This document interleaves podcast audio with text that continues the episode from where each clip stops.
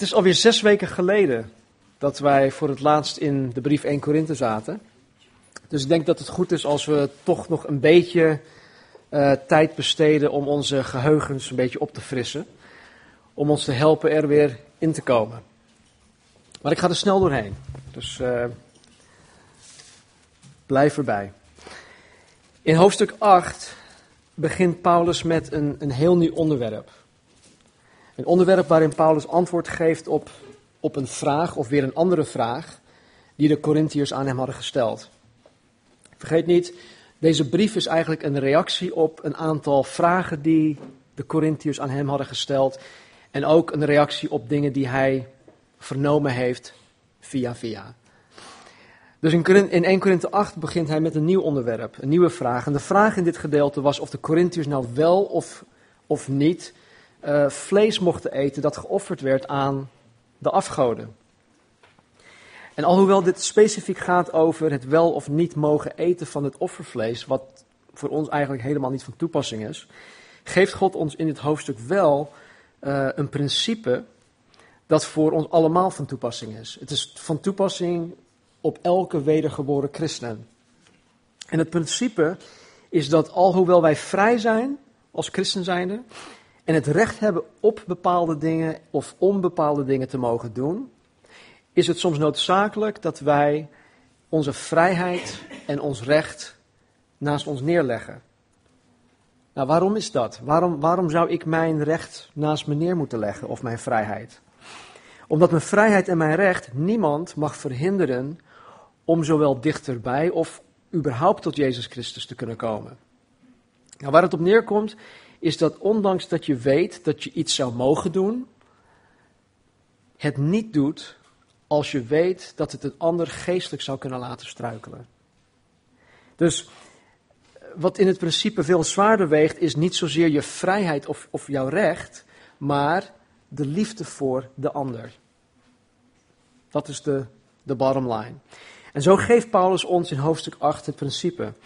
In hoofdstuk 9 tot en met hoofdstuk 10, vers 13, waar wij zes weken geleden waren gebleven, ligt Paulus het principe toe. Hij geeft een aantal voorbeelden van het principe. En in dit tekstgedeelte, tekstgedeelte hebben we gezien dat Paulus zelf um, het goede voorbeeld geeft in het toepassen van deze principe. In hoofdstuk 9, daar hebben we denk ik drie of vier weken aan besteed, maar in hoofdstuk 9 legt hij heel duidelijk uit en onderbouwt met de Bijbel dat hij het recht had op financiële ondersteuning van de kerk in Korinthe. Dit is een gemeente die hij gesticht had als, als apostel. Hij was, daar, hij was hun voorganger. Hij heeft er 18 maanden gediend en hij had het recht op financiële ondersteuning. Maar ondanks dat hij het recht had, zagen we dat hij omwille van het winnen van mensen, van zijn broeders en zusters, omwille van het behouden van de ongelovigen, in Korinthe, heeft hij daar geen gebruik van gemaakt. Hij heeft niets van hun geaccepteerd. Dus Paulus leerde de Corinthiërs het principe door hun ook te vertellen hoe hij zelf het principe in de praktijk had gebracht. Hij greep weer terug op zijn eigen leven, zijn eigen tijd. 18 maanden lang. Hoe hij daar onder hem bewoog. Zegt, weet je nog? hey, ondanks dat ik het recht had, heb ik daar geen gebruik van gemaakt. En even later in, in, in hoofdstuk 11 zegt hij dan, doe mij na zoals ik Jezus nadoe.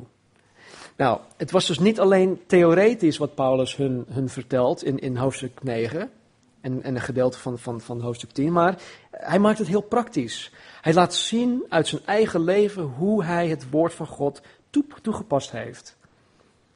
En dat is denk ik ook uh, de, de kunst of de gave van iemand die, die het woord verkondigt. Ja, we hebben een stukje theorie, maar we moeten het vooral toepasselijk maken. Woorden die 2000 jaar geleden geschreven staan of waren, om het anno 2009 nog van toepassing te laten zijn. Sorry, 2010. Ja. Wat zei je, 9? 2010, dankjewel. Nou, vanaf 1 Korinthe 10, vers 14 tot en met hoofdstuk 11, vers 1 geeft Paulus ons de toepassing van het principe. hoe, hoe de Corinthiërs en hoe wij het principe horen toe te passen. Nou, mocht je deze studies gemist hebben, dan raad ik je aan om deze alsnog te gaan beluisteren. Ze staan op de website. Um, dan pakken we het op in hoofdstuk 10, vers 14.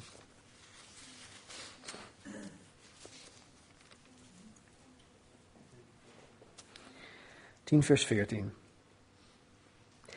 Daarom, mijn geliefde, vlucht weg van de afgodendienst. Ik spreek toch als tot verstandige mensen. beoordeelt u dan zelf wat ik zeg. De drinkbeker der dankzegging, waarvoor wij dank zeggen, is die niet de gemeenschap met het bloed van Christus? Het brood dat wij breken, is dat niet de gemeenschap met het lichaam van Christus? Omdat het brood één is, zijn wij, die velen zijn, één lichaam, want wij allen hebben deel aan het ene brood. Let op het Israël naar het vlees. Hebben zij niet de offers gegeten of eten? Of hebben zij niet die de offers eten gemeenschap met het altaar? Wat zeg ik hiermee dan? Dat een afgod iets is of dat een afgodenoffer iets is? Nee, ik zeg dit omdat wij, omdat wat de heidenen offeren, zij dat aan demonen offeren en niet aan God. En ik wil niet dat u met de demonen gemeenschap hebt. U kunt niet de drinkbeker van de Here drinken en de drinkbeker van de demonen. U kunt niet deel hebben aan de tafel van de Here en aan de tafel van de demonen. Of willen wij de Here tot jaloersheid verwekken? Wij zijn toch niet sterker dan Hij? Tot zover.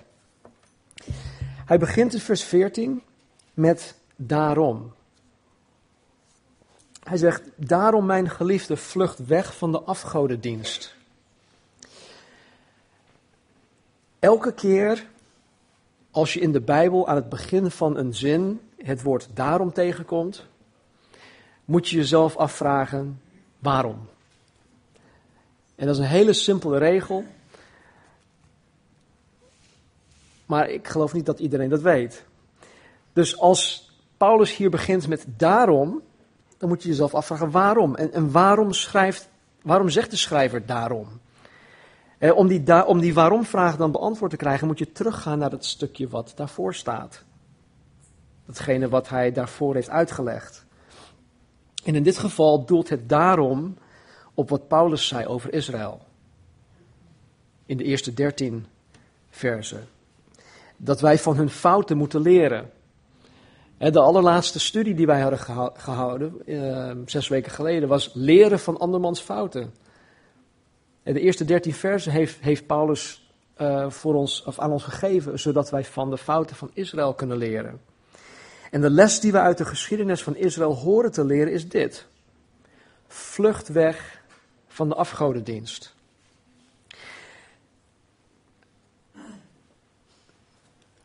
Dus waarom horen de Corinthiërs weg te vluchten van de afgodendienst? Omdat afgoderij heeft de Israëlieten verwoest. En als het Israëlieten heeft verwoest, dan zal het geheid ook de Corinthiërs gaan verwoesten. En dan zegt hij dus, leer van hun voorbeeld. Nou, in het gedeelte dat wij vanmorgen gaan behandelen, komt Paulus weer terug op het onderwerp van het eten van vlees, van vlees dat geofferd is aan de afgoden, zoals Zeus, uh, Apollo, Hermes, uh, Artemis en, enzovoort enzovoort. Nou, dit heb ik al behandeld, maar we gaan er nog even op terug. Of we komen er nog even op terug. Het offeren van een dier. Of bij het offeren van een dier. Werd één gedeelte op het brandaltaar geofferd. Dat, dat was je sowieso kwijt. Het tweede gedeelte werd aan de priester gegeven als een soort vergoeding voor zijn priesterlijke dienst.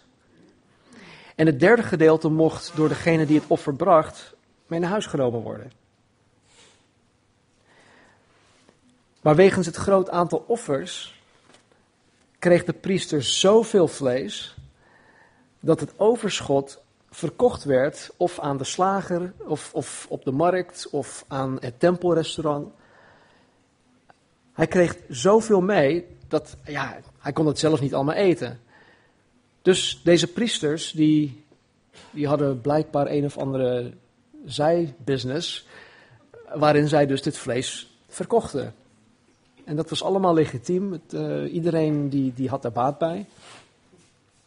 Maar de kans was dus heel groot dat, dat elke doorsnee Corinthiër um, ja, uh, offervlees voorgeschoteld zou kunnen krijgen. Stel dat ik bij, bij Rob en Carla ging barbecuen. En die hadden het bij de slager gehaald. Nou, het kan zijn dat zij dus offervlees bij de slager hebben gehaald. Dat kan. En dat was, dat was heel normaal. Alleen was het wel geofferd aan een van de afgoden. Maar over dit vlees zegt Paulus in hoofdstuk 8 dat de christen dit mocht eten, zolang het voor een ander en voor zijn eigen geweten geen probleem was. Had je er geen moeite mee om dat vlees te eten? Je wist van, joh, dat was geofferd aan, eh, aan Zeus of aan Apollo. En je wist het. Maar goed, je had er geen moeite mee, geen probleem. Vlees is vlees. Alles is van God. Het maakt allemaal niet uit. Zeus is niemand. Geen probleem. Je eet het gewoon. Maar als je denkt van, oh joh, ik kom, ik kom zelf nog, ja, ik, ik, ik zit nog eigenlijk een beetje, niet, niet vast, maar ik kom net uit die wereld. Ik weet wat, wat zich daar allemaal afspeelt in zo'n afgodentempel. Nee, dat, dat doe ik absoluut niet dan, dan is het voor je eigen geweten is het niet goed. En dan is het voor jou is het zonde. Maar, maar Paulus zegt dus, als je er geen probleem mee hebt en als je iemand anders daar niet mee uh, uh, laat struikelen of, of whatever, dan, dan is het geen probleem. Maar nu, in vers 14, heeft Paulus het niet zozeer over dit vlees, maar over de afgodendienst zelf. Hij zegt, daarom mijn geliefde vlucht weg van de afgodendienst. Paulus heeft het hier specifiek over het dineren bij de tempelrestaurant. En misschien heette het wel Apollo Steakhouse of zoiets. Ik verzin maar wat. Maar het was heel gebruikelijk dat, dat, dat, dat mensen daar ook dineerden. En misschien vraag je jezelf af, joh, wat, wat voor kwaad kan dat nou? Kan toch geen kwaad? Nou, de Corinthiërs dachten precies hetzelfde. Maar kijk hoe Paulus dit aanpakt in vers 15. Hij zegt, ik spreek toch als tot verstandige mensen, beoordeelt u dan zelf wat ik zeg. Ik weet niet of jullie het nog herinneren, maar de Corinthiërs, waaraan Paulus dit schrijft, hadden een hele hoge dunk van zichzelf. Ze waren hoogmoedig, ze waren arrogant. En ze schepten op over hoe wijs en verstandig zij waren. En dat zien we vooral in, in hoofdstuk 1 en 2 terugkomen. Dus Paulus, geïnspireerd door de Heilige Geest, zegt hier: Ik spreek toch als tot verstandige mensen. En met andere woorden, jullie zijn toch zo slim, jullie zijn toch zo wijs, jullie zijn toch zo geestvervuld. Wat ik nu ga zeggen, zullen jullie vast wel snappen. Beoordeel het zelf maar. En vervolgens geeft Paulus de Corinthiërs en ons ook drie redenen waarom Paulus of waarom de christen moet vluchten van de afgodendienst. Drie redenen waarom de Corinthiërs geen deelnemer mocht zijn aan de dineetjes die in de tempels gehouden werden. Reden nummer één is, de afgodendienst komt niet overeen met het christen zijn. Het is tegenstrijdig. De tweede reden is, de afgodendienst is demonisch. En de derde is, de afgodendienst is voor God een grote belediging. Vers 16 de drinkbeker der dankzegging, die wij met dankzegging zegenen. Is die niet de gemeenschap met het bloed van Christus? Het brood dat we breken, is dat niet de gemeenschap met het lichaam van Christus? De drinkbeker der dankzegging. Dat was de derde beker die rondging tijdens de paasmaaltijd. Er waren in totaal vier bekers. En dit was de derde. En deze was waarschijnlijk de beker waarbij Jezus tegen zijn discipelen zei bij het, laatste, bij het heilige avondmaal of bij de, de Last Supper. Um, dat, dat Jezus zei, deze beker vertegenwoordigt mijn bloed van het nieuw verbond. En er staat in Matthäus dat Jezus ervoor dankte. Dus de dankzegging voor deze beker. En het is niet alleen de dankzegging voor het bloed van Jezus, maar voor, het, voor de paasmaaltijd was vooral voor de dankzegging wat God allemaal voor hun had gedaan. En elke keer wanneer wij, anno 2010, het heilige avondmaal vieren, wanneer wij de wijn of de druivensap tot ons nemen, dan wordt het feit dat wij gereinigd zijn door het bloed van Jezus in ons hart bevestigd. Het wordt verwezenlijkt. En wanneer wij het brood tot ons nemen, dan wordt in ons hart bevestigd dat wij deelnemers zijn aan het volmaakt werk van God aan het kruis. Het wordt voor ons weer echt. Misschien hadden. vorige week waren we hier. Tussen vorige week zondag en vandaag zit weer een hele week. En misschien hadden jullie deze week momenten dat je helemaal niet aan God had gedacht, omdat je zo druk was met werk of met school of met, met andere dingen. Dat kan. Die momenten heb ik ook. En misschien was je gisteren bezig met, met allerlei dingen. En je dacht niet eens aan God, maar nu ben je hier en, en je focus is nu wel op God. Maar betekent dat dan dat God er gisteren niet was? Of dat hij gisteren niet aanwezig was? Nee, hij was er wel. Hij, hij, hij was bezig met zijn werk. Alleen waren wij er niet van bewust. Of we waren daar niet mee bezig. Het was niet echt voor ons. Maar nu wel. En het is eigenlijk wanneer we het heilig avondmaal tot ons nemen, dan wordt het werk van Jezus Christus weer echt. Het wordt verwezenlijkt. En daarom zegt Jezus ook, doe dit. Vaak, hè, zo dikwijls als je dat doet, Denk aan mij. En daarom is het belangrijk dat wij Jezus altijd voor ogen houden. De gemeenschap waar Paulus het over heeft, betekent dat wij deel hebben aan de redding die Jezus heeft gebracht. Door het heilig avondmaal tot ons te nemen, bevestigen wij dat wij één zijn met Jezus en één zijn met elkaar. Het gaat om relatie, het gaat om gemeenschap. In Jezus Christus en door deel te nemen aan het heilig avondmaal zijn wij één. Eén met Hem, één met elkaar. Er is iets geestelijks dat gebeurt wanneer wij het heilig avondmaal tot ons nemen. Het is niet zoals de katholieken beweren dat de hostie het vlees of het lichaam van Jezus Christus wordt. Nee, of dat de, de druivensap of de wijn het letterlijk het bloed van Jezus Christus wordt. Nee, het is, het is dat wij op een bovennatuurlijke manier verenigd worden met God en met elkaar. En dat moeten we niet onderschatten. En straks, wanneer we in hoofdstuk 11 zitten, zullen we ook zien hoe belangrijk het is dat wij het met, met, met een rein hart en ook um, op de juiste manier tot ons gaan nemen. Jezus deelt zijn leven met ons. Wij delen ons leven met Jezus en wij delen ons leven met elkaar. Dat is gemeenschap, dat is fellowship. De Bijbel noemt, in de Bijbel staat dat het, dat is koinonia. Dat is het delen met elkaar en van elkaar. En elke keer wanneer we deelnemen aan het heilig avondmaal, wordt deze gemeenschap verwezenlijkt. Het wordt weer echt. Het is vergelijkbaar aan het uh, kijken naar een foto uh, van iemand waarvan je heel veel houdt. Nou, ik heb, mijn kantoortje heb ik een aantal foto's uh, op, de, op de muur geplakt. De foto op zich is niet hetzelfde als de persoon. dat weten we allemaal. Maar de gevoelens, de gevoelens van liefde, van, van zorgzaamheid of het verlangen om hem of haar bij je te hebben. En alle ervaringen die je met die persoon gedeeld hebt, die zijn echt. Dat zijn echte gevoelens. Daar kom je niet omheen. Als ik bijvoorbeeld naar een foto van mijn moeder kijk, dan, dan is mijn verbondenheid met mijn moeder heel echt. Als ik naar een foto van mijn moeder kijk, dan is mijn gemeenschap met haar. Het, het, het, het is een realiteit, want alles wat ik van mijn moeder ken, alles wat zij voor mij betekent, dat, dat zit in me, dat zit in mijn hart. En als ik naar die foto kijk, oh man, ja, that's you. En, en, en mijn, mijn gevoelens, alles, dat, dat leeft, dat is echt. Ondanks dat zij daar niet is.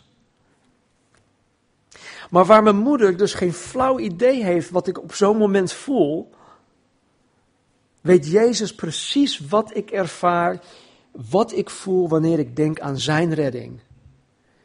Wanneer ik denk aan zijn vergeving van mijn zonden. Wanneer ik denk aan zijn sterven aan het kruis in mijn plaats. Of het volkomen op zichzelf nemen van mijn schuld. Jezus weet dat wel. En al deze dingen worden vertegenwoordigd door zijn bloed. En wanneer ik deelneem aan het heilig avondmaal, dan heb ik gemeenschap met Jezus en ik heb gemeenschap met zijn gemeente, met, met jullie, met elkaar. Omdat het brood één is, vers 17, zijn wij, die velen zijn, één lichaam. Want we alle hebben deel aan het ene brood. Dat ene brood is Jezus. En omdat wij één zijn met Jezus, zijn wij dus ook één met elkaar. Deelname aan het brood betekent voor mij als individuele christen deelname aan het lichaam van Christus, de gemeente, de kerk. Wij, ons. Vers 18. Let op het Israël naar het vlees. Dus een beetje raar verwoord, maar let op, denk aan Israël. Het volk Israël. Hebben niet zij die de offers eten gemeenschap met het altaar? In de tempeldienst waar de Israëlieten offerden, had elke deelnemer gemeenschap met alles wat zich daar afspeelde. de deelnemer had gemeenschap met God. Met het altaar, met het offer, met de priester en met alle anderen die daar offerden. En hij haalt dit gewoon aan als voorbeeld. Dus als de christen door middel van deelname aan het heilig avondmaal zo betrokken wordt bij Jezus als de christen door middel van deelname aan het heilige avondmaal zo vereenzelvigd raakt met Jezus en met alle andere deelnemers, dan is het toch logisch dat de christen dit niet hoort te doen met een afgod? Dat is tegenstrijdig, dat kan niet. Vers 19, Paulus zegt, wat zeg ik hiermee dan? Dat een afgod iets is of dat een afgodenoffer iets is? Nee. Ik zeg dit omdat wat de heidenen offeren, zij dat aan demonen offeren en niet aan God. En ik wil niet dat u met de demonen gemeenschap hebt. Nou, Paulus heeft in hoofdstuk 8 al bepaald dat afgoden niet bestaan. Althans, dat zij niets betekenen. Een afgod is een niet-god. Het, het, het, het bestaat eigenlijk niet. Maar het wil niet zeggen dat er geen geestelijke machten achter schuilen. En dat is het punt dat Paulus ons duidelijk wil maken. Achter de heidense afgodendienst schuilt zich wel degelijk een geestelijke werkelijkheid. In Leviticus 17:7 zegt God tot Mozes dat wanneer de Israëlieten hun offerdieren niet volgens de voorschriften van de wet offerden, dat zij de dieren aan demonen offerden. Dus afgoderij is niet alleen iets doen met een, met een andere zogenaamde God, of niet, een, een niet-God, maar afgoderij is ook God benaderen op een niet voorgeschreven manier. Dus als wij hier allerlei, allerlei rare dingen gaan uithalen, dan is dat ook een vorm van afgoderij. Want God heeft voorgeschreven hoe hij door ons benaderd wil worden. En God zei tegen Mozes: hey, de Israëlieten die offeren wel hun dieren, maar ze doen het niet volgens de, de, de, de voorschriften die ik aan je heb gegeven. Dus zij offeren deze offerdieren aan demonen. Zo heftig is dat. In Deuteronomium 32, 17 zegt Mozes dat afvallig Israël aan demonen hebben geofferd. En Paulus zegt hier dus dat ondanks het feit dat een afgod zoals Zeus of Hermes of Artemis helemaal niets is, er wel degelijk een demon achter schuilt. Weet je, als, als mensen, hè, als, als, als iemand in een afgod wil geloven, als ze per se in een afgod willen geloven, dan zal Satan ervoor zorgen dat hij een demon erop afstuurt om de rol van die God te spelen waarin de persoon gelooft. En die demon zal net zoveel bovennatuurlijke dingen doen die nodig zijn om de persoon die daarin gelooft voor de gek te blijven houden. Waarom denk je dat iemand die bijvoorbeeld in, in buitenaardse wezens gelooft, net zoveel buitenaardse bevestigingen krijgt om te blijven geloven dat er buitenaardse wezens bestaan? Omdat de demonen die hierachter schuilen hun genoeg bewijs geven, bewijs, eh, om, om hun op een dwaalspoor te houden, zodat zij niet tot de waarheid kunnen komen. Of waarom denk je dat zoveel mensen in astrologie geloven?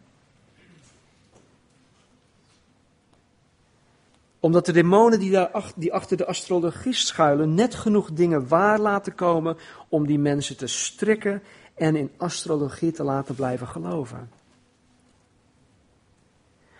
Waarom denk je dat zoveel mensen in andere godsdiensten vastzitten? En mensen die niet in staat zijn om, om de weg, de waarheid in het leven, Jezus Christus, te kunnen herkennen als de enige echte God. Omdat deze mensen bovennatuurlijke manifestaties hebben gezien binnen hun godsdienst. Bovennatuurlijke dingen die hun bron vinden in de Satan. Toen Mozes voor de farao kwam, gaf God Mozes de opdracht om bovennatuurlijke dingen te laten zien. Zijn staf werd een slang. Farao riep zijn tovenaars erbij. Die dachten, hé, als hij dat kan, dan kan ik dat ook. En hun staf werd ook een slang. Maar goed, de slang van Mozes at die andere slang op. En tot meerdere malen toe bootste zij de bovennatuurlijke dingen na. Waar kwam die kracht vandaan? Was dat Gods kracht? Ik denk van niet. Nee, Satan schuilde daarachter. In 2 Korinthe 11 vers 14 staat, de Satan zelf vermomt zich als een engel van het licht. Hij doet zich voor als een engel van het licht, als iets dat goed is. In 2 Thessalonicense 2, vers 9 en 10, zegt Paulus, het werk van Satan gaat gepaard met groot machtsvertoon en valse tekenen en wonderen. En allen die verloren zullen gaan, zal hij met zijn kwaadaardig kwaadaardigheid verleiden. Want ze hebben de liefde voor de waarheid die hen had kunnen redden niet aanvaard. Weet je, mensen die niet in de waarheid van Jezus Christus geloven, zullen uiteindelijk toch in iets geloven. Zelfs de atheïst gelooft in iets, hij gelooft in zichzelf. En als wij de waarheid van Jezus Christus niet aanvaarden, dan zal Satan ervoor zorgen dat wij wel in iets anders gaan geloven. Want de mens moet in iets geloven. Zo zijn wij gemaakt. En als de mens Jezus Christus verwerpt, wie is er dan? Wie, wie, wie haakt daarop in? Satan. Om mensen te strikken, om hun toch in iets te laten geloven. En Paulus zegt in vers 20 dat hij niet wil dat de christenen in Korinthe gemeenschap hebben, ofwel één zijn met deze demonen. Met andere woorden, wanneer je deelneemt aan een of andere valse godsdienst, dan bevind je jezelf in een gemeenschapssituatie waarin je geïdentificeerd wordt met de valse God en met de aanbidders van deze valse God, die in werkelijkheid een demon is. Je bevindt jezelf in een situatie, een gemeenschapssituatie, met demonische machten. En stel dat je vandaag de dag meegaat met de wereld en deelneemt aan wereldse activiteiten en daar helemaal in opgaat, dan heb je gemeenschap met de wereld en met de demonische machten die daarover heersen. De Bijbel leert ons dat Satan de heerser van deze wereld is. Dat houdt in dat hij over alles heerst dat niets met God te maken heeft, of met, dat niets met God te maken wil hebben. Het is heel zwart-wit. Ik had kort, kort, geleden nog een gesprek met iemand die, die dacht van, joh, uh, durf je nu te zeggen dat, dat alles dat niet van Jezus is, van de duivel is? Ja. ja. Dus ja, alles dat niet onder de heerschappij van Jezus is, is onder de heerschappij van Satan en van zijn demonen. Stel dat je als christen zijnde regelmatig de kerkdiensten bijwoont. Dat je deelneemt aan het heilige avondmaal. Dat je gemeenschap hebt met Jezus Christus, met de gemeente. En vervolgens ga je naar de challenge hier in Hoofddorp.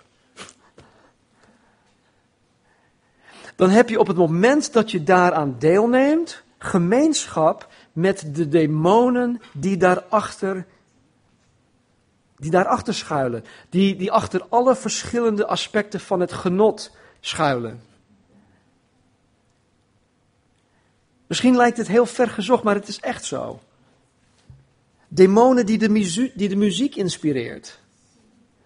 Muziek die vrouwen verontwaardigen. Muziek die de jonge mensen aanzetten tot, tot drugsgebruik, tot, tot geweld, tot groepseks en, en allerlei andere onheil. Demonen die zowel jong als oud strikken om een losbandig leven te leiden. En daarom zegt Paulus: U kunt niet de drinkbeker van de Here drinken en de drinkbeker van de demonen. U kunt niet deel hebben aan de tafel van de Here en aan de tafel van de demonen. En Paulus zegt hier niet dat het niet mogelijk is. Want, want genoeg christenen maken zichzelf hieraan schuldig.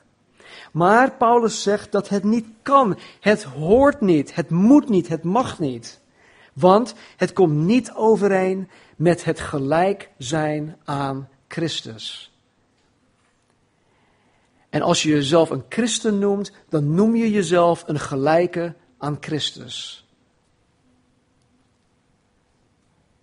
Hoe kan een christen Iemand die gelijk is aan Christus deelnemen aan wereldse activiteiten waarachter de Satan schuilt en toch nog geheiligd kan zijn voor Gods koninkrijk. Dat kan niet.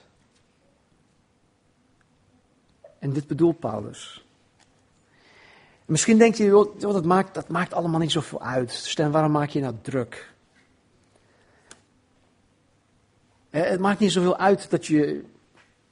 Misschien denk je, ik, ik, ik kan deelnemen aan de tafel van de Heer.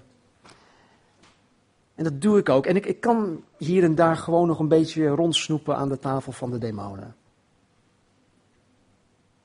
Ik ben er nu toch nog steeds. En mijn leven is nog lang niet zo slecht. Dus ten waarom maak je nou druk? Paulus geeft ons de derde reden waarom de afgodendienst, ofwel de afgoderij, niet goed is. Vers 22 zegt hij, of willen wij de Heer tot jaloersheid verwekken? Wij zijn toch niet sterker dan Hij? Mensen, het is geen goed idee om een vijand te maken van iemand die groter, sterker en machtiger is dan jij. Volgens mij eh, leer je dat al op de basisschool. Die les heb ik al heel vroeg geleerd. Ik was altijd de kleinste, altijd de zwakste. Dus. Oh. Maar dat doe je niet, want als je dat doet, dan loop je het risico dat hij een eind aan je zal maken. Ik zou God alleen maar jaloers willen maken als ik zeker wist dat ik God aankon. Maar omdat dat niet het geval is, doe ik mijn uiterste best om God juist niet te provoceren. De Bijbel leert ons dat God afgoderij absoluut niet tolereert. En dat God het uiteindelijk zal straffen. Door de hele Bijbel heen staat dat. Sommige Corinthiërs maakten zichzelf schuldig aan het bijwonen en deelnemen aan de afgodendiensten. En vandaar dat Paulus hun hierover vermaant en dat hij hun hierover waarschuwt. En verderop in hoofdstuk 11 zegt Paulus: Daarom zijn er onder u veel zwakken en zieken en velen zijn ontslapen. Ook geen toeval. Ja, wij zijn als christenen vrij en wij mogen heel veel. Maar alles dat wij in onze vrijheid mogen doen, hè, dat een ander geestelijk zou kunnen beschadigen, beschadigen dat, dat moeten wij gewoon laten. Alles dat onszelf geestelijk kan beschadigen, moeten wij laten. En alles dat God provoceert, moeten wij laten.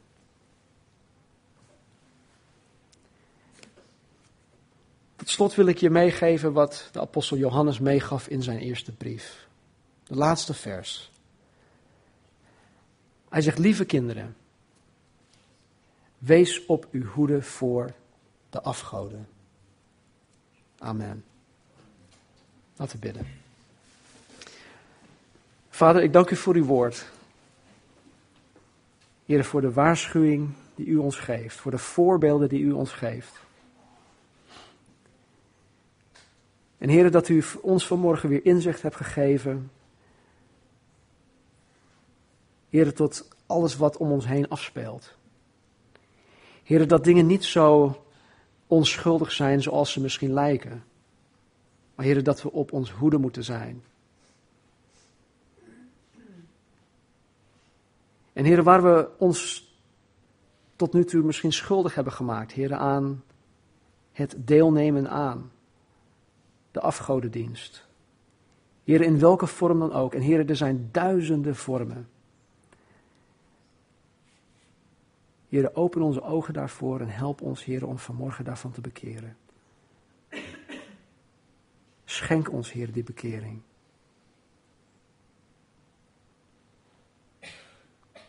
Heer, ik bid dat u ons vergeeft. Heer van de afgoderij.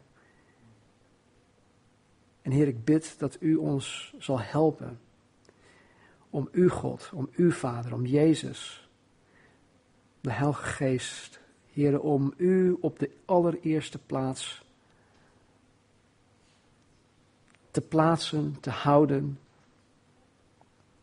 Heer, zodat u en u alleen, heren, onze God zal zijn.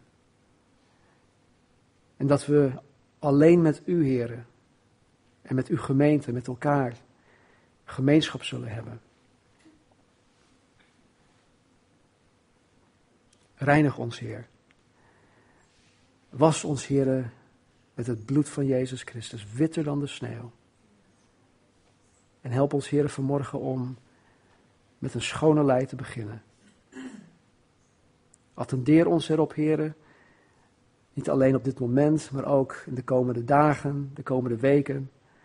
Laat uw woord, dit woord, 1 Korinthe 10, 14 tot 22, laat dit woord niet ledig tot u wederkeren. Maar heren, kom tot uw doel en reinig ons. Snoei ons, heren, opdat we meer en meer blijvend vrucht zullen dragen voor u.